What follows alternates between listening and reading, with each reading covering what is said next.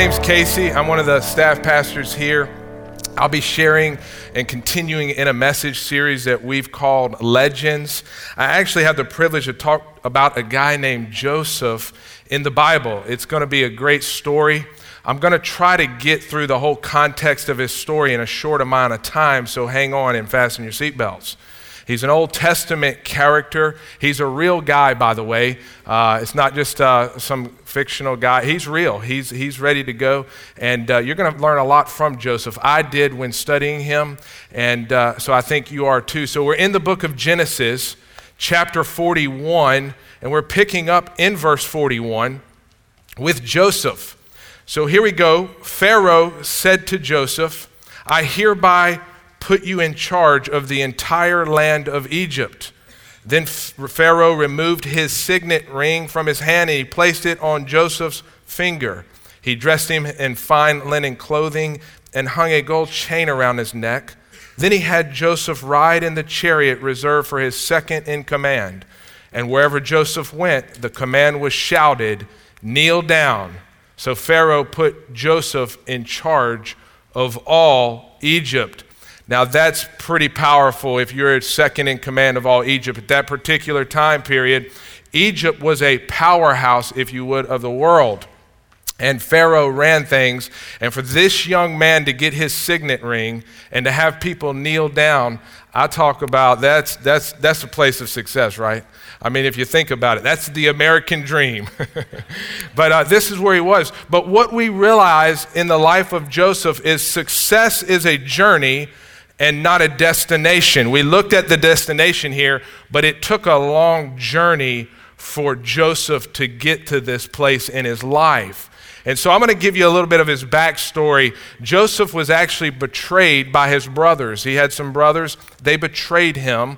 They, they put him in a pit and then sold him into slavery, what we would call human trafficking. That's exactly what they did to Joseph. Threw him in a pit, sold him into slavery went back home, told their dad that Joseph got killed by an animal, and framed him, basically said he got murdered. And in slavery, he was framed again and thrown into prison. And this was a course of about 13 years. Sounds like a good doctoral program, if you ask me. He was ready to go ahead and do some surgery. I don't know about you, but that college degree I'm not very interested in. But God has a way of using life to teach us a lot of lessons. And we're going to learn that with Joseph because it all began with a dream. The dream is where it started in Joseph's life. The dream. In Genesis chapter 37, it says here, one night Joseph had a dream. And when he told it to his brothers, they hated him even more, or more than ever. Listen to this dream, he said. We were out in the field tying up bundles of grain. Suddenly, my bundle stood up, and your bundles all gathered around and bowed low before me. you like that? I'm sure his brothers were really getting fired up about that one. they bowed low before me, and uh, his brothers responded, So you think you'll be our king, do you? Do you actually think you'll reign over us? And they hated him all the more because of his dreams and the way he talked about them. Soon Joseph had another dream, and again he told his brothers about it. He said, Listen, I have had another dream, he said. The sun, moon, and 11 stars bowed low before me. Now, this really got them going. Even his daddy said, Now hold up a second, boy. and so this dream was resonating in Joseph's life, and some, some theology teachers say that he was a young man, and he was. And he was a little bit haughty and he was a little bit prideful. But you know what? I'm going to take the flip side of that, and I just want to tell everybody about my dream. And if people don't like your dream, they are insecure. It's not about what's going on in them, it's about what's going on inside of you. And, and everybody has the ability to discover their dream. When we look through the scripture, we can't just say, well, that was for Joseph. No, that's for you too. And everybody has the ability to discover their dream, their specific mission in life. You know, we have a general mission as a church to reach people. We have a general dream of God, if you would, for our life, which is to make it to eternity, right? To, to, to make it to heaven. But life's more than that.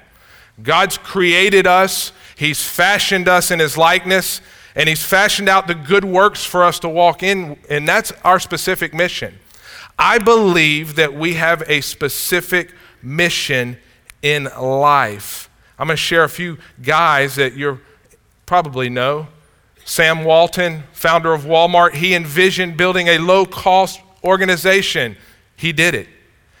Paul Galvin, founder of Motorola, he dreamed of building a great and lasting company. He did it. Walt Disney wanted to make people happy and bring joy to children. And I might say, parents, I know lot of you still like Mickey Mouse. Love to go to Disney World, right? But these guys had a dream.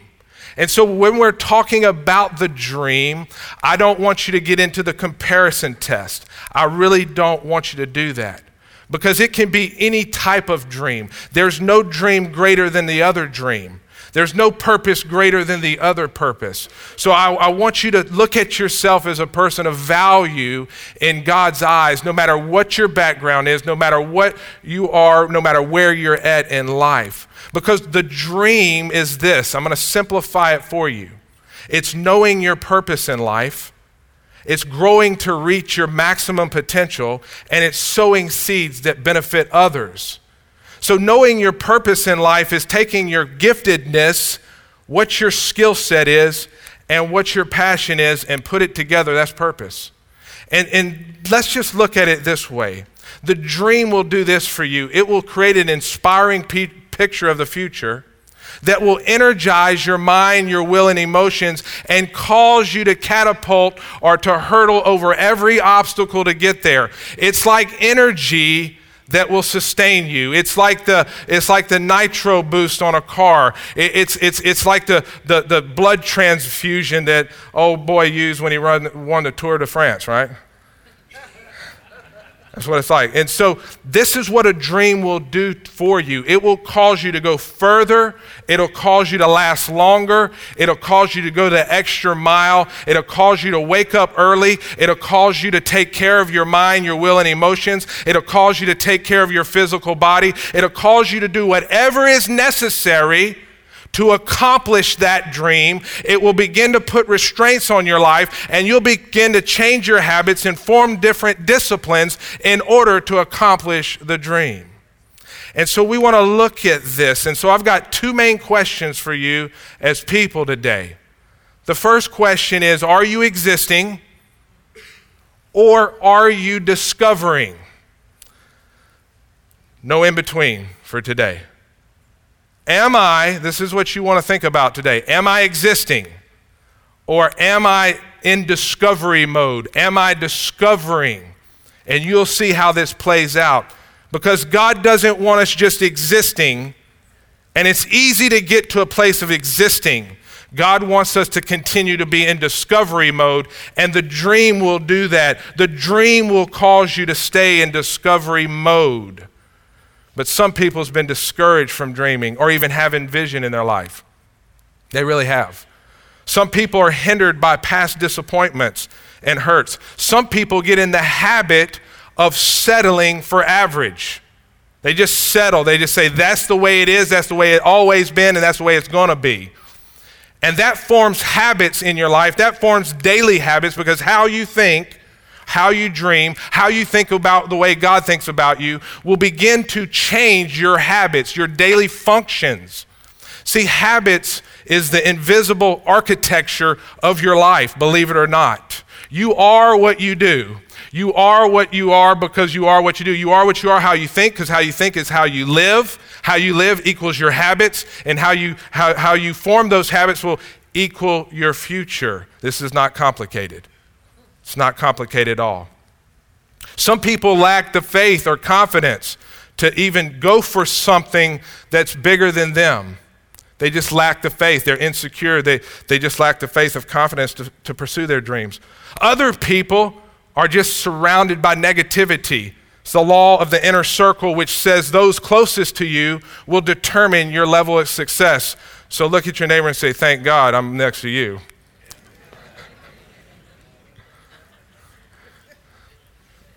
Psychological experts say that you're the average of the five people you hang around. So I always suggest podcasts. All right? It's true. Now, so in order to accomplish the dream, in, in order to have a dream, when you do get a dream, God wants to give you a dream and get you into discovery mode. But as that thing begins to formulate, as that thing begins to look, here's the thing with a dream. A lot of people want to have the clear picture of exactly what the dream looks like. But if I turned all the lights off in this room right now, there's cracks in these doors right here, and there's just a crack of light.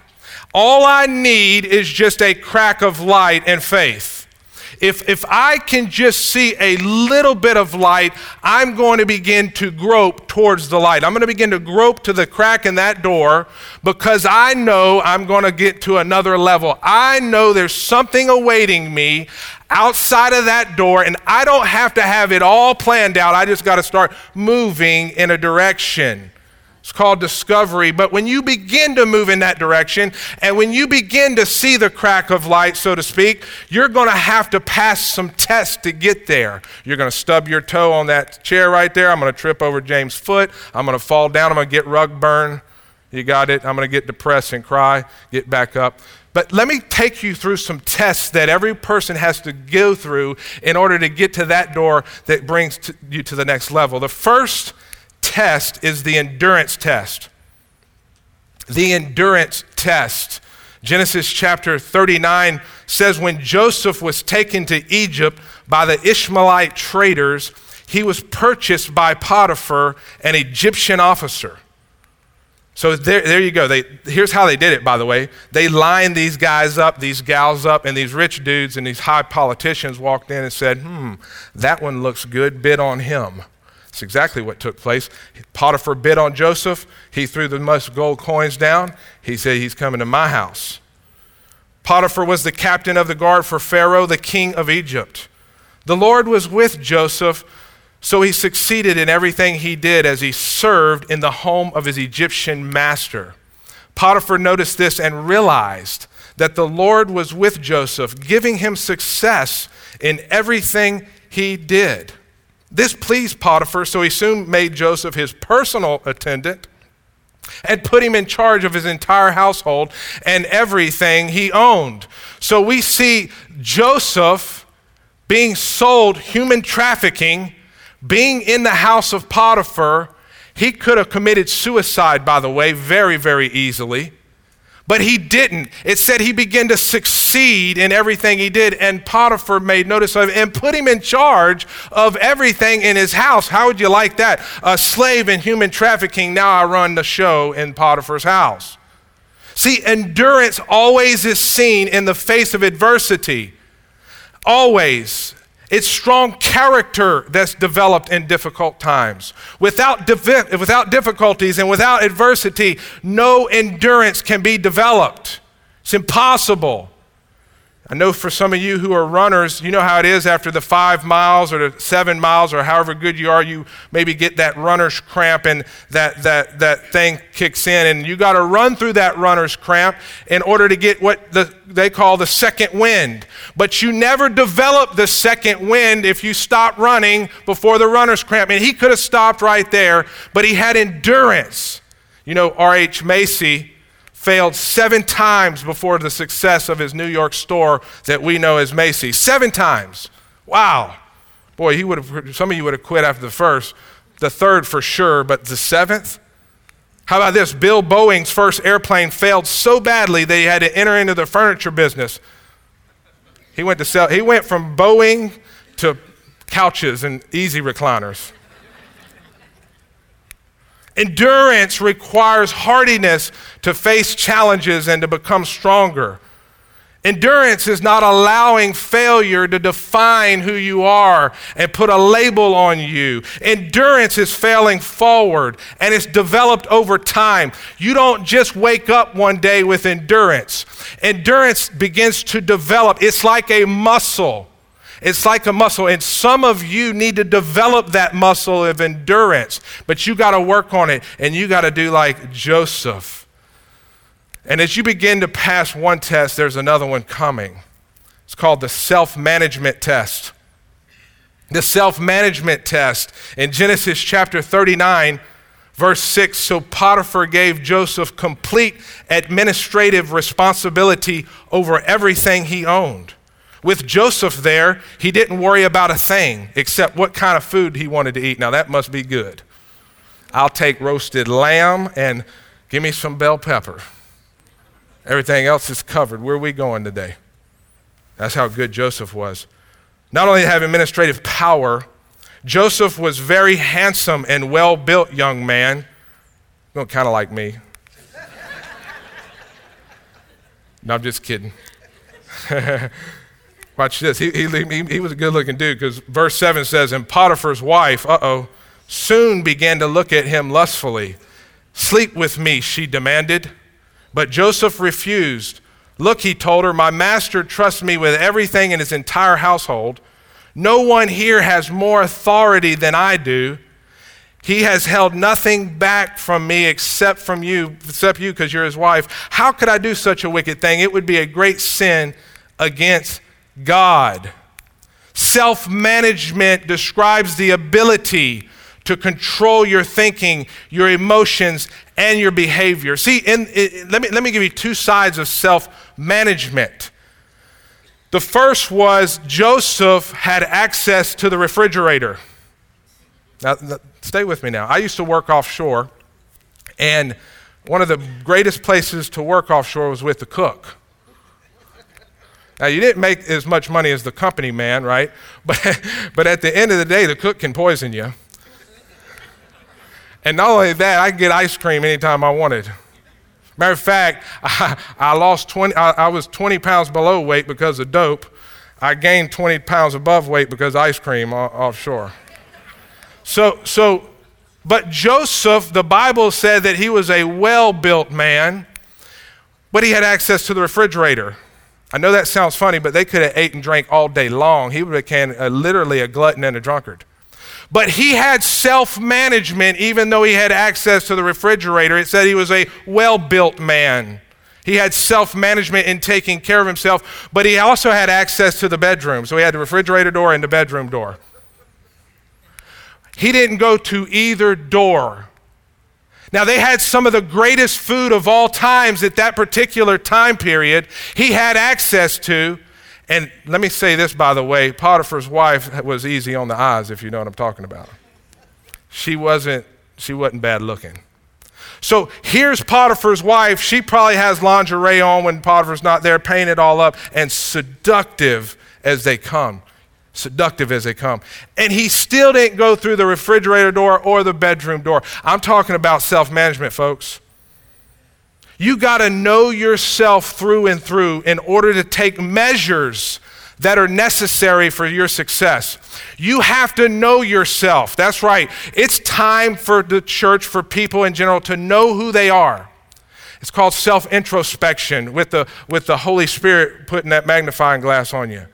The Bible says that the Spirit of God searches the deep things of a man, things that I might not even want some more Bible. The Word of God is living and active, sharper than any two edged sword. It penetrates our soul, living everything uncovered to Him. The psalmist said, uh, Lord, if there's any wickedness in me, let me know about it. And, and so, yes, it's time to do some self introspection with the help and the power of the Holy Spirit and the Word of God to know yourself through and through. And when you see areas in your life, you have to claim them and say, yeah, that's right, and put in necessary stops, if you would, or, or accountability measures in order to be a success. That's called self management, by the way. You have to have self management, that is, if you want to accomplish the dream. Joseph, Joseph would have been finished right there if he hit the refrigerator and the bedroom door. After he passes the self management test, there's another test coming, and it's called the diligence test. The diligence test. Genesis chapter 39, verse 19 Potiphar was furious when he heard his wife's story about Joseph and how he treated her. Let me give you some context there. So Joseph had self management. He never slept with Potiphar's wife. He never gave in at all. And eventually, she was angry about it. And so, because of her angry, our angerness, because of her deceitfulness, she framed the dude. She said, Okay, you're not going to sleep with me, then I'm, I'm framing you for rape. She framed him for rape and told Potiphar he tried to rape me when actually Joseph was running from her. You know, she came out, grabbed his shirt, tried to take it off. This dude said, I'm out, and ran so fast. And this dude, this dude did a wind sprint. He ran so fast, he took his shirt off and left it behind. Woo!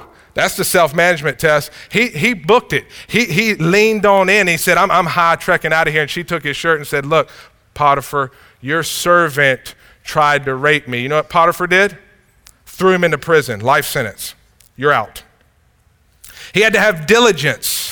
Verse 20 So he took Joseph, threw him in prison where the king's prisoners were held, and there he remained. Verse 22 Before long, the warden, now this is good. This is a good country song, right? You can't keep a good man down. they need to write country song. I'm not a country fan, but they need to write country songs about Joseph, right? Can't keep a good man down. So, verse 22, before long, watch this, dude. This dude, man, before long, the warden put Joseph in charge of all the other prisoners and over everything that happened in the prison. The warden had no more worries because Joseph took care of everything. The Lord was with him and caused everything he could do to succeed. See, diligence forms credibility. And credibility is the foundation where people can put their trust on you. And credibility will not come unless you have diligence. When you stop complaining and start creating, you have the ability to to produce credibility. You might be at a place in your job, in your business, where you don't want to be and where you don't think you're going to end up, but credibility says, I'm going to make it happen right here as I'm on the job until I go to the next level where God's leading me. That's what God's calling us to do. Diligence Diligence. This guy had diligence, man. I'm talking about framed in prison. See, diligent people maximize the opportunities they have rather than the ones they wish they had. See, I got to maximize what I have now so that I can move to the next thing. I think that God is a good steward of people and that if we're faithful in that which is little, if we maximize with that which is little, whatever little means to you, Wherever you're at right now, whatever your financial level is, whatever your emotional level is, whatever your physical level is, whatever, whatever your influential, influential level is, if you maximize that, then I believe you can take on a larger load, if you would, right? Diligent people. Joseph could have said to himself, I'm destined to rule. It's not my calling to supervise operations in an Egyptian prison. I'm out. He didn't. But wherever Joseph could make himself useful, he did. See, diligence today will open up doors tomorrow. I like um, John Maxwell quote. He said that success, he said this, he said, your daily agenda determines your level of success. Because what happens daily, your diligence daily will actually open up doors for tomorrow. If I'm diligent today, I can guarantee there's going to be a door tomorrow. Diligence. Then there's the discernment test. The discernment test. Joseph, man, he's awesome. Genesis chapter 41 Then Pharaoh said to Joseph, Since God has revealed the meaning of dreams to you, clearly no one else is intelligent or as wise as you are. Let me give you some context. While in prison, running things, because he was framed, he got thrown in prison, running things for the warden, they had some guys that worked for Pharaoh himself, not Potiphar, Pharaoh, the top dog, and they were having some nightmares. And basically, Joseph interpreted their nightmares. He interpreted dreams for them, and they actually came to pass. And he was wise, he had discernment. Sometimes discernment's common sense. He said, Dude, when you get out of jail, remember me. Tell somebody I'm down here. I interpret your dream, man. Come on now. Do a brother a favor. You know? And uh, so, bring you back up to speed. Pharaoh started having some nightmares. He called all his magicians, he called all of his, his wise men, he called all of the people who could see things of this nature. And no one could interpret this man's dream, Pharaoh. Now, he had all kind of people around him. Go study. They couldn't interpret his dream. He was furious And then one of the guys said, Hold up a second. I remember a Hebrew. His name's Joseph. He's down in the prison. He interpreted dreams and they came to pass.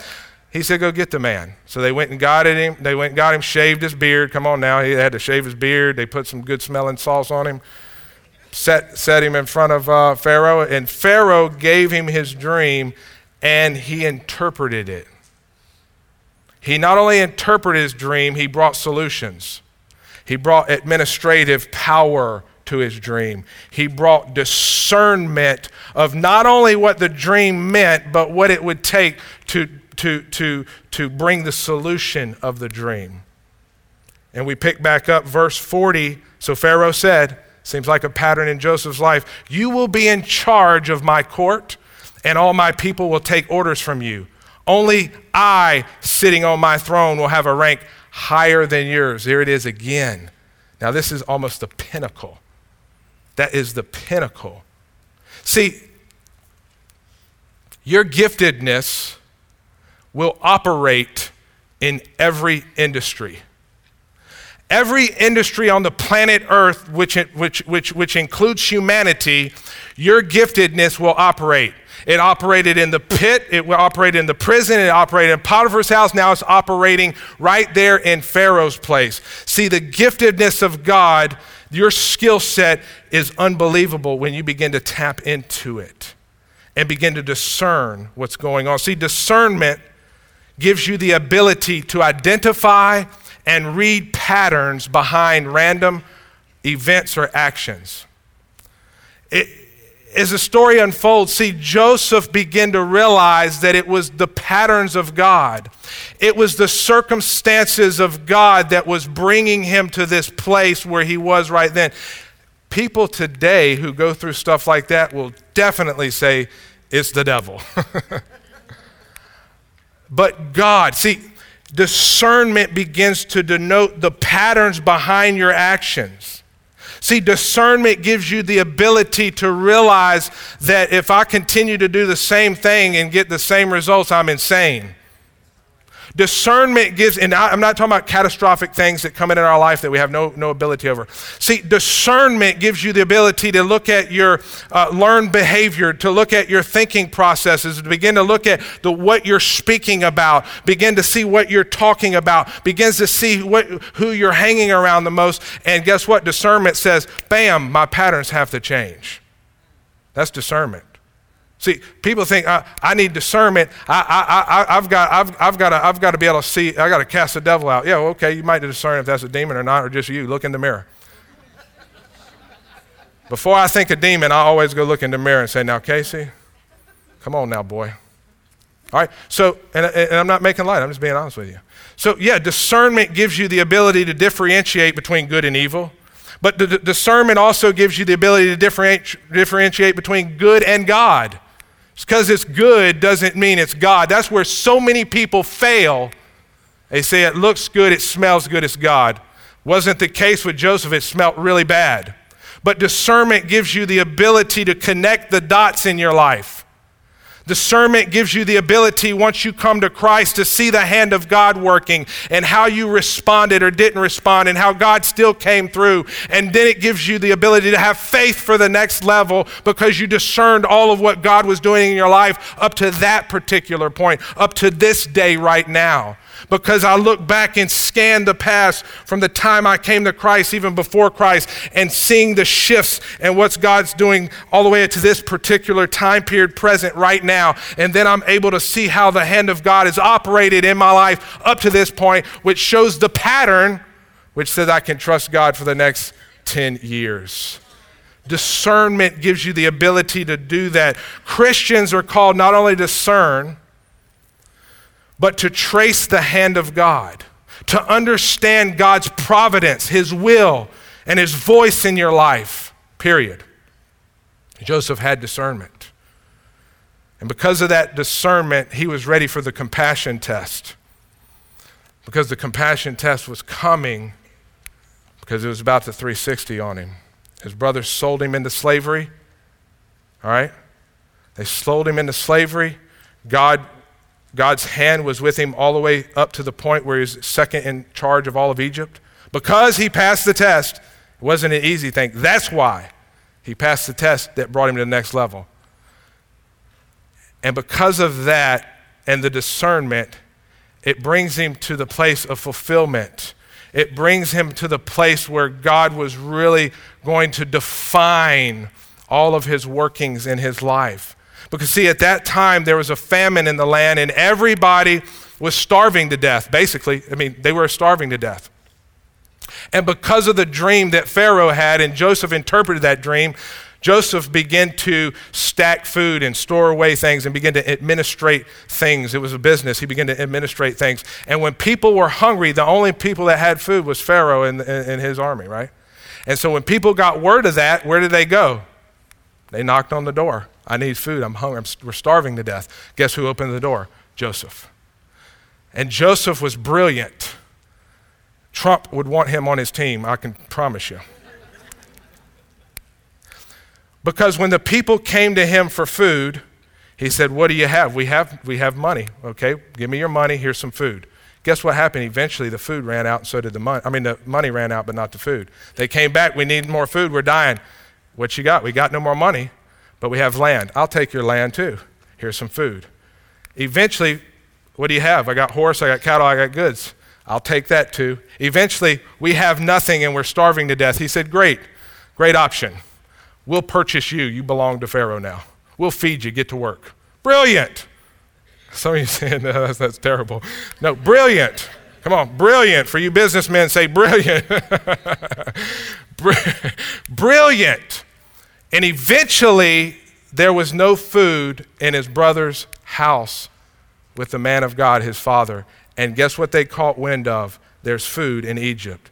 So his father sent his brothers, the same brothers that sold him into slavery 13 years ago, and they came with gold and they knocked on the door. And guess who opened the door? Joseph. And the Bible says they didn't even recognize him. He looked like an Egyptian, he smelled like an Egyptian, his eyes were painted like an Egyptian. He had all the power in Egypt, but he was a Hebrew. That'll work on your theology. And it, the Bible says that instead of having vengeance and revenge, he had mercy, the compassion ch- test. Verse 3, Genesis 45 I am Joseph, he said to his brothers. Is my father still alive? But his brothers were speechless. They were stunned to realize that Joseph was standing there in front of them. Please come closer, he said to them. So they came closer, and he said again, I am Joseph, your brother, whom you sold into slavery. But don't be upset and don't be angry with yourselves for selling me to this place. Here it is. It was God who sent me here ahead of you to preserve your life. See, compassion is your ability to extend grace to the person who has failed you. Joseph, just for a moment, stepped out of, he had an outer body experience, let's just say that, I'm not getting weird on you. And he looked back at humanity in its purest form, in their frailty, in their emotional dysfunction, in their bad choices, in their insecurity, in their inability to do things like he thought they would do, and said, It wasn't you, it was God that sent me here. I'm not going to look at your dysfunction. I'm not going to look at your mistakes. I'm going to look at you like God looks at you as a person who has flaws, and I'm going to have compassion on you and I'm going to have mercy on you and I'm going to take care of you. It's forgiveness, folks, compassion and forgiveness. And God gave him favor because Pharaoh said, Look, go get your, he said, Look, this is my, this is my family. He said, Go get your family. I'm going to give you land just for your family. Favor. Compassion brings favor. And the final test that Joseph made all throughout these tests, because it really ties into every test, it's called the choice test the choice test. What made the difference? What was the difference with Joseph? What was the difference with Joseph and me? What's the difference? He's a man like I'm a man. What's the difference? It's called the choices he made. It's called the power of choice. I love free will. Some people hate it. I love diversity. Some people hate it. I love that God gave us the ability and the power to make choices that'll dictate our destiny. I love it. It's awesome. That's what set him apart. See, Joseph exercised the gift of choice. He chose a different path than his dysfunctional home might have dictated. He was a survivor of serious adversity. See, people become great when they use these experiences in their lives as defining moments. Every person has experience. Every person has a form of dysfunction somewhere in your pattern, somewhere in your lineage. But it's the defining moments that you make out of your experiences. And defining moments comes with choice. It's standing up and saying, I'm choosing today I'm choosing today to make the right choice. I'm choosing today to say the right thing. I'm choosing today to believe the right thing, no matter if my mind and my emotions, I'm going to just stand in it and make the right choice. It's the choice test, folks. Let me tell you something. Choices are amazing. Choices are amazing. Despite of such a background of Joseph today, you know what it's yielding in society? Alcoholics, drug addicts, psychotic people, personality disorders. Not for Joseph. And he didn't have any Adderall, by the way. I'm not against medicine, but I am for choice. And I am for changing my neurological pathways and thinking like God thinks and changing the chemicals that are in my body because I'm agreeing with the Word of God and I'm speaking faith and, I, am taking an optimistic standpoint that says God can do anything in the midst of my adversity. That's right, come on. Absolutely. Watch this. At 30 years of age, Joseph became the prime minister of Egypt. It started with a dream. It ended with the first scripture I read you when he put his signet ring on his finger. Because the dream is knowing your purpose in life. Your purpose is your giftedness and your passion combined. It's knowing your purpose in life. It's growing to reach your maximum potential, and growth only comes through those tests. And then it's finally, last but not least, sowing seeds that benefit others. He fed the multitudes and preserved the people of God. God always sets you up to help other people. Let's bow our heads with you. Father, I want to thank you right now for this message. God, I, I, I pray, and it was an earful, I know. I pray, God, that you would charge every single person.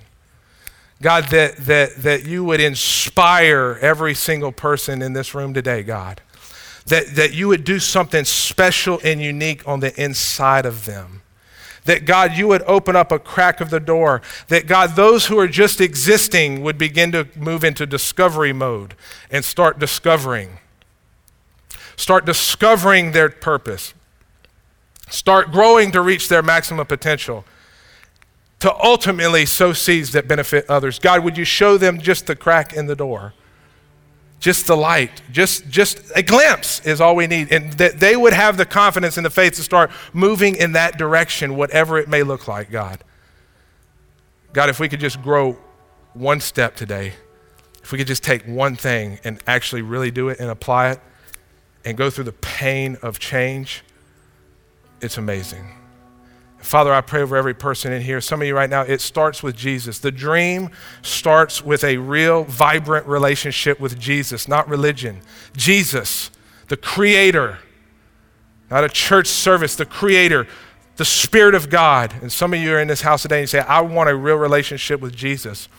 I might have grew up in church, I might have not, but I know in my knower, I know right now in my heart of hearts, I need a real relationship with Jesus. I don't need religion, I don't need a service, I need Jesus. If that's you, I want to pray with you right where you are. Right where you are in the seat, I'm going to pray with you. If you just lift your hand and put it right back down, I'm to pray for you. Thank you, man, for your hand. I see your hand. I see your hand there. Uh huh. Anybody else? Yes, sir, I see your hand. I see your hand, ma'am.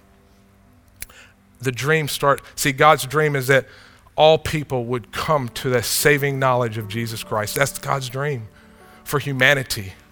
I'm going to pray a prayer And I want you just to agree in your heart, say, That's me, God. And God's going to meet you right where you are. Father in heaven, that's what you're saying to God. That's me. Father in heaven, that's me.